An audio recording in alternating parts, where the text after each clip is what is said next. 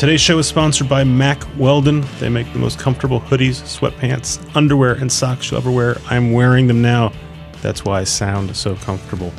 Brian Knappenberger, can you attest I'm wearing socks? Those are some nice socks. Those are some nice socks. They look not comfortable. they- I did not prompt him to say that. I mean, it kind of prompted him to say that. But they're awesome. They're made of naturally antimicrobial fiber, so I smell great as well. They are my favorite podcasting socks. I pay for them with my own money. You can get 20% off by going to mackweldon.com and using the promo code RECODE. That's mackweldon.com, promo code RECODE. If you don't like them, you can keep them, and Mack Weldon will send you your money back. That got Brian's attention because it doesn't make any sense, but it works. Go to mackweldon.com, use the promo code RECODE, mackweldon.com, promo code I'm not RECODE. wearing those socks. I feel at a disadvantage. You can wear them when you get home. You order them. Maybe we'll set you up with a freebie. We gave uh, Glenn Beck some freebies. I'm not sure he knew what to do with them. Maybe you can put them to better use. This is Recode Media with Peter Kafka. That man laughing is Brian Knappenberger. Did I get your name right on the first try? That's right. Awesome. Hooray for me. Podcast is over. Um, Brian is here because he's got a new movie coming out on Netflix, probably the day that you are listening to this. Brian, the name of this movie has changed a couple times. What's the current name? Uh, is Nobody Speak Trials of the Free Press? Nobody speaks Trials of the Free Press. Common parlance, this is the Gawker versus Hulk Hogan documentary movie. It's a documentary, it's not fiction. Seems pretty dystopian, though. Many of you who are listening to this podcast will remember the Hulk Hogan versus Gawker trial, which concluded just about a year ago. Um, then on went on for a while. Eventually, Gawker went into bankruptcy. Is now owned by Fusion. It seems crazy. It seems like this happened years ago. And so you made that movie in between sort of the end of the trial and now. Yeah, Less basically. than that, right? Yeah. This thing was in Sundance. That's beginning of this year. So how quickly did you make this movie? Yeah, it's been just under a year. Yeah, so it's um, we we started. You know, I, I was really interested in the in the trial. I thought the Hulk Hogan Gawker trial was just fascinating. You're a professional documentarian. This is what you do. this is what I do. Yeah. Um, so I was super, you know, fascinated by it. I thought just by itself was pretty interesting. It was the first time a sex tape case like this ever went to Actually trial. went to trial, yeah. And um, you know, as salacious and as tabloidy as that all sounded, it was pretty clear that there were some big picture things at, at stake here. I mean, privacy versus First Amendment. So I was captivated by it. But but really, the documentary kicked in after this $140 million verdict, which was paired with a, a requirement for Gawker to put up 50 million right away. That Right. was the death sentence of Gawker. So let's let's back all the way up. If you weren't following this for some reason, again, you probably have some recollection of Hulk Hogan sex tape Gawker trial, but the trial was a was a privacy trial. That's right. a suit brought by Hulk Hogan for a blog post uh, Gawker put up years ago. Most people probably did not read it, saying, "Here's a Hulk Hogan sex tape. You can look at it." That was that. Hogan's lawyer told him to take it down. They didn't. Things went on. Gawker gets sued frequently, or used to get sued frequently, and things would get settled, and people would go away. This one did not go away, and eventually went to trial. Started. It was going to go to trial a couple years ago, and then finally went to trial last year. And so you were you were drawn to this right away. This is an interesting story. Yeah, really by itself. And, it- and, you know, it's not an easy story. You know, I had some sympathy for Hogan's case, but Because uh, you would not like to have your sex tape put on the internet. Yeah, presumably. Yeah. I see where he's coming from. Uh, so, you know, I, I just thought there was it was something that was just really, really compelling. Um, it's kind of at the bo- boundaries of acceptability and speech and all of that. Um, but it really it became something very different after the big verdict, and then it was revealed that Peter Thiel was actually funding uh, Hulk Hogan's case. To me, that changed the story significantly. Right. I mean, had Roger Ailes not been pushed out of Fox News and uh, f- preceded by all sorts of uh, sexual harassment claims, and had Donald Trump not won the election last year, this would have been the big story of last year. Yeah, I think so. Um, somehow it seems like in my mind it's almost been sort of memory wiped a bit. I think partly because of the shock of the election, and every day is sort of a new outrage or Yeah. question mark about what's going to happen to the country, and by the way, the press as well. Now we're, we're we're in June 2017. Do you feel like people need to be reminded about what happened last year? I do. Uh, yes, and I think because you know you could never.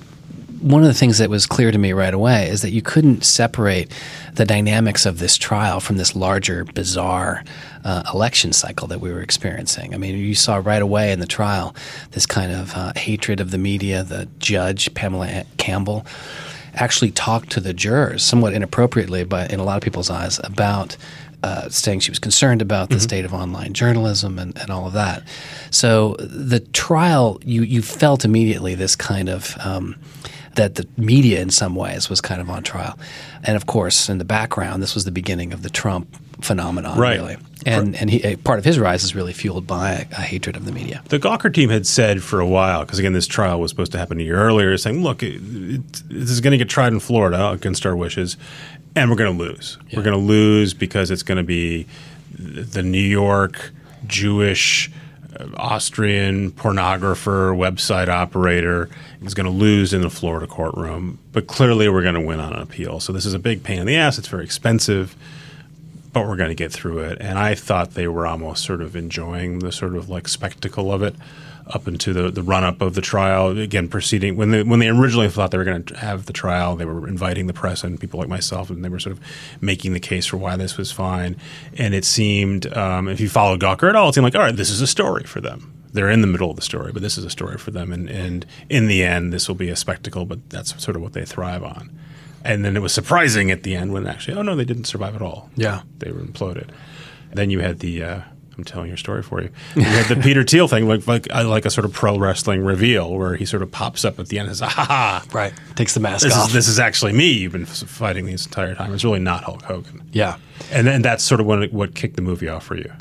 Yeah, that definitely kicked the movie off. And I think that environment in Florida was significant. I mean, this was Hulk Hogan's hometown. He was in front of jurors, you know, uh, from hometown juror. And, uh, you know, you have clips of him and, and you see him talking about the first time he went up against Andre the Giant and the first time he became champion and, Yeah. and all of these kind of uh, legendary stories in wrestling. And then suddenly cut to Nick Denton, who's talking about how he used to, um, you know, his great story is how he used to uh, take the train to Budapest to pick up Wired magazine. And uh, you know, you really had a, a clash here, and you felt that in the courtroom. And yeah, as I said, I feel like this was kind of echoed in the in the larger culture in general. Yeah, I, I just assumed for a long time that everyone was in on the joke. That Gawker was definitely in on the joke, but that Hulk Hogan was in on the joke, and this was. And I think I think the Gawker people sort of figured that eventually they would pay him some amount of money, it would go away, and they would have regretted doing the story. But that was the part of the deal being Gawker, is you wrote those stories occasionally. Do you get criticism from people for not coming down harder on Gawker for either publishing the tape or other journalistic misdeeds, or misdeeds is the wrong word, for other inappropriate posts that they put up? Yes, you know, I realized pretty early on in this that I could uh, criticize Gawker for an hour and a half and probably wouldn't be enough for some people. Gawker Yeah. clearly, in some ways, they invited a kind of hatred to them, and people are very, very polarized. Some people love Gawker, read it every day. Some people hate Gawker, but read it every day. Yeah. And some people uh, hate it but have never read it, don't really understand the tone and, and the kind of position that they had. I hope in the film you get that. I mean, I tried to get that. Um, I tried to portray that that role that they play in the press. Yeah, you reference it, and, and you've got Floyd Abrams talking a lot about saying, famous First Amendment lawyer saying, you know, you don't get to pick your First Amendment defendants. Yeah. The whole point of the First Amendment is it covers unpleasant, outrageous speech that you don't want to defend. That's the whole point of it. I did get the sense that while the trial was going on, especially if, if you knew people in New York media, if you talked to four people, at least two of them had been bloodied in, in Gawker at some point, or, or knew someone had been. And there was a people didn't want to say it out loud, certainly not in print, but they would tell you privately. Like they would say, "I'm not unhappy that these guys are getting beat up in court. It's kind of it's a nice payback." And then once they were they got a death sentence essentially of this of this verdict, then there was a real debate about all right, do they deserve to die? But it was I mean, even in New York media circles where people should be as pro Gawker as you possibly could on First Amendment rights, there's still a lot of ambivalence about the publication, let alone if you take this discussion over to Silicon Valley where people. It's funny because very thin-skinned people because they did, they did, they Valley, did, yeah. they did very little reporting, frankly, out in Silicon Valley. They did a handful of stories about Peter Yeah. Thiel and, and basically primarily Valleywag and Gizmodo. yeah, and there wasn't that much, frankly. Mm. I mean, certainly not the kind of grief that you know an average run-of-the-mill C-list celebrity might have gotten from Gawker. But those, there's a real debate there on that side of the, the fence about whether or not it was appropriate for that thing to get, to get smashed. Practically, how does this work? So you you decide on what date I'm making this movie. I think I was I was convinced by the by the time it was revealed that Peter Thiel was behind the case. I knew I wanted to dig So that's late May. Yeah. Yeah. 2016. Yeah, yeah, yeah.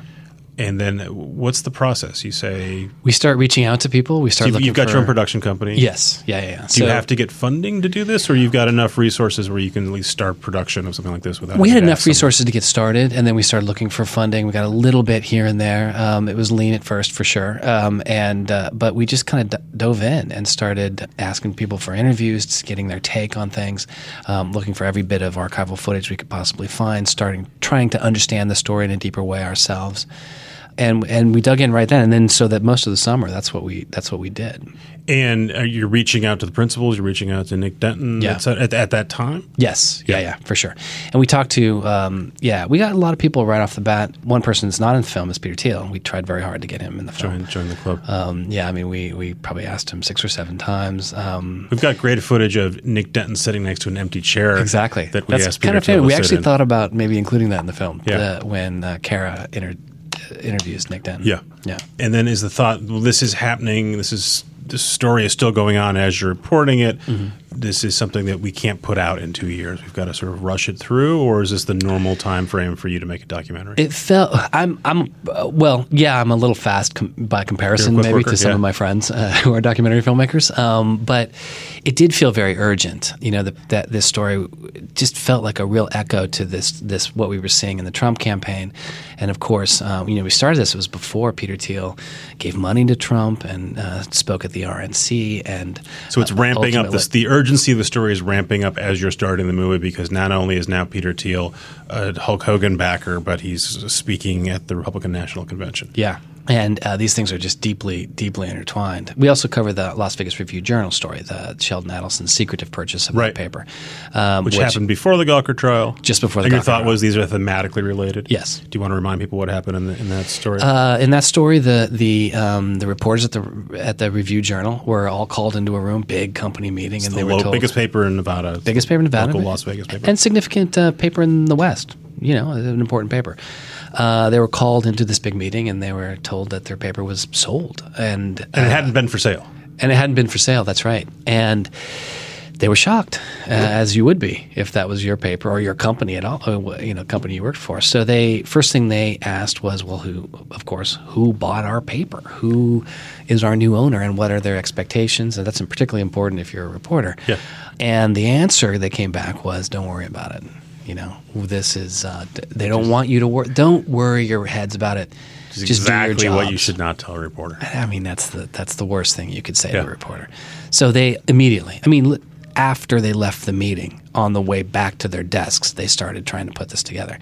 And so we follow that story, how they uncovered their new boss, basically. And the stakes are very high because they might they might lose their jobs. Right. And the conclusion is it's Sheldon Adelson, Yeah. billionaire casino magnate, again, Republican power broker, who has basically bought the paper in large part to suppress it, to suppress reporting about him and to control the reporting about him and, and whatever he does in the casino business. They would they would say no, but I think that's a fair assessment. Yeah.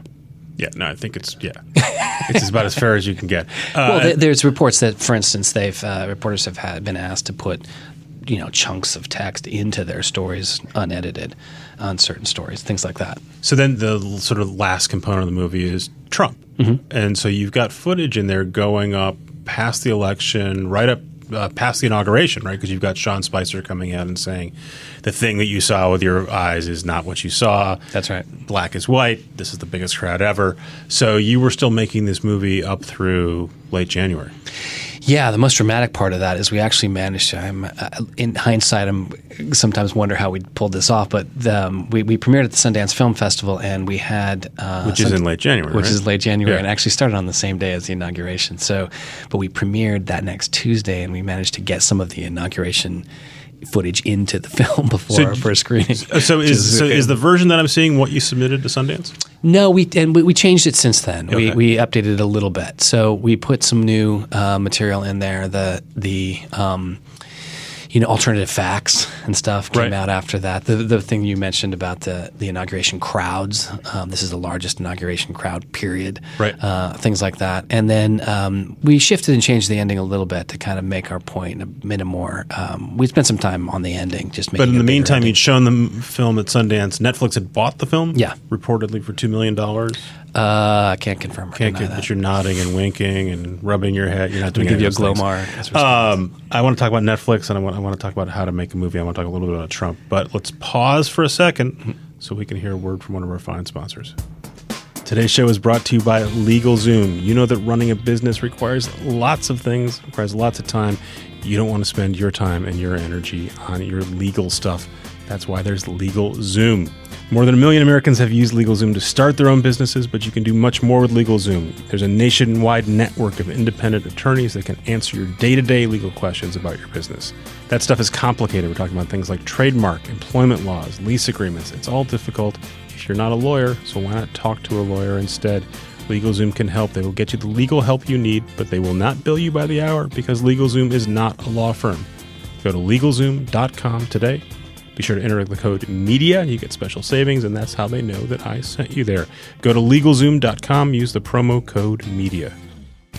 Today's show is also brought to you by TransferWise. Do you ever send money internationally? If you do, you know it's expensive, it's time consuming, and you can get a very lousy exchange rate and not even know it. So the next time you need to make an international money transfer, you should use TransferWise. They give you a great exchange rate. You pay one small upfront fee. You know exactly what you're getting.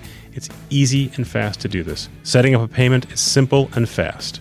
TransferWise is founded by two friends who were Estonian immigrants, but they were sick of being ripped off when they sent their money home. So they came up with a quicker, cheaper, easier way to do it, and you get the benefit. Today, TransferWise lets millions of people and businesses all over the world send money internationally. See how much you can save at transferwise.com. There's an app for Android and, of course, for iOS. Once again, that's transferwise, W-I-S-E dot com. Transfer like I'm going to transfer money from one country to another. Wise as in I'm pretty smart. Transferwise.com. Back here with Brian Knappenberger. Brian, remind us of the name of the film one more time. Nobody speak Trials of the Free Press. And it used to have Hulk Hogan and Gawker in there. Yeah, our working title was Hulk Hogan, Gawker, and the Trials of the Free Press. And did the movie change? And that's why the title changed, or you just thought this is a better title? No, just shortening it. Yeah. more than anything. I mean, the, we the only thing we changed since Sundance was um, we, we added a couple of things. We realized pretty soon that this could go on for a long time, and Yeah. we had to find a stopping point. So. We, we sort of found a stopping point, and then we just kind of um, shifted the ending a little bit. If you saw it at Sundance, you might you might notice, you might not. So one thing I, I thought about a lot when I was watching the movie, it's a good movie. You guys should all watch it. You all have Netflix subscription, so it's free for you. It was starting with the Las Vegas Review with, with the with the journal Chronology story with that yeah. chronology, and then going to the Gawker trial, and it turns out it's Peter Thiel setting Mm-hmm. up a blueprint for how billionaires can control the press. Moving on to Trump. Moving into the stuff Trump is saying pre inauguration, and he's telling CNN, you're fake news. There was a ton of angst leading up to the Trump's inauguration and then after the inauguration about what he was going to do to the press and what was going to happen to the press and how he was going to roll back press protections and he was talking about re- removing libel restri- or changing libel laws and they were going to move the press corps out of the the White House, et cetera. And it seemed like, oh my God, they're going to lock everything down. Mm-hmm. We're now not that far past that time period, but it seems like there's a whole different atmosphere concerning the press, which is, oh, we've got a great press. At least a couple very, very strong newspapers, the New York Times and Washington Post, racing daily to produce amazing scoops about the inner workings of the Trump administration. I have no doubt that Donald Trump means ill will towards the press when he's not courting it.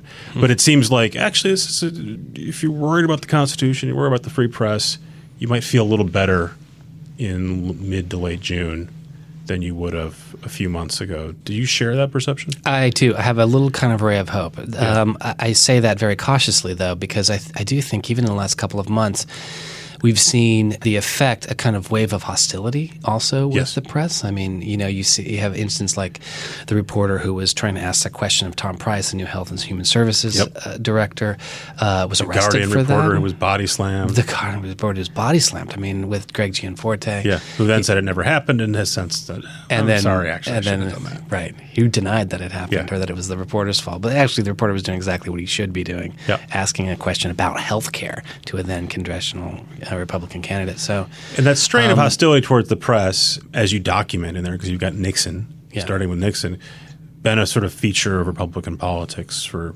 decades.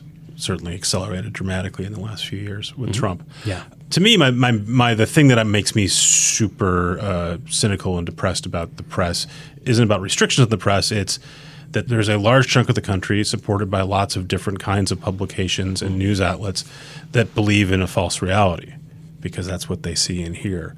Um, so all the work, work the Times and the Washington Post and CNN and BuzzFeed are doing, uh, it's not even that's negated. It doesn't exist in I don't know a third of the country, forty percent of the country. They just don't see it, or they they say it doesn't matter. I agree, and I also think that's complicated by the fact that we've lost a lot of um, press in communities across the United States. I think it's one of the reasons why I kind of wanted to include the Lo- the Las Vegas Review Journal story. Is I think that you know there's a time in which there was uh, lots of you know competing two or three Yeah. competing newspapers in every major metropolitan area, very healthy competitive press, and uh, I think that's largely gone now, and I think that contributes to that problem. Right. So not only did you have competitive press, but uh, I mean, you had in a lot of places you had multiple outlets. Now There's Mm-hmm. Yeah. one, and frankly, it was it was a little bit bracing to, to see that. Oh wow, the Las Vegas paper really had really good reporters up until Yeah. the time Sheldon Adelson bought it. Because I think in a lot of communities that, that because of the economics of the internet, these things have been sort of hollowed out. Yeah. There's a lot of places that wouldn't have had as strong as reporting staff as the Las Vegas paper did to begin with. Yeah, I'm Uh, very worried about that. So, I mean, is there is there any part of you that looks at the movie you made and finished in late January and says, eh, "I don't know, maybe that maybe I would have changed something already"? Not really. You know, I did. I I, cut, I, I followed the Mother Jones story, for instance, the, um, that they were also sued. I was a Montana billionaire, Uh, A, Or Idaho, Idaho billionaire, billionaire. yeah, named Frank Vandersloot. So he uh, sued them. They were able to uh, raise money from their subscribers, and and they won that case, which was which is great. Um, but no, I feel like it's. I I feel like it just gets more and more prescient, to be honest, um, as the days go by. Although I do, you know, I do have a little bit of a ray of kind of hope in some of this. I, I do think the Washington Post is clearly doing great work. Uh, New York Times is doing great work. Apparently, subscriptions and readership is up at both Right. papers. Um, there seems to be even beyond them uh, a kind of remembering what they're there for. In a way, you know, uh, I think there's legitimate criticism of the press. It has gotten too corporatized, too cozy with uh, power. That it's for too long traded, uh, you know, softball stories for access to power and celebrity. And I think if what Trump does is remind everybody why they're here and what a strong, vibrant press is there for to question authority, to surface the truth, uh, speak truth to power, that sort of thing. I think it's it could be a good thing. This is your third broadly defined internet culture movie, right? Or Mm-hmm. Yeah. at least you, at least you've done three of these. You Yeah. Aaron Swartz, Yeah, uh, long form features. Yeah. And uh, one on Anonymous. That's right. right. Is Yeah. uh, happenstance that you end up there, or is there a particular affinity you have for this stuff? I'm fascinated with this. I mean, I'm fascinated with technology, particularly how it's shifting and changing, how we communicate, how our private data is being stored, and how that sort of change is affecting what I guess you'd call more kind of traditional notions of human rights and civil liberties and all that. So where those things are grinding, where the pressure's the, the greatest there, uh, I feel like there's really interesting, relevant stories. You're making traditional long form documentaries. Yeah.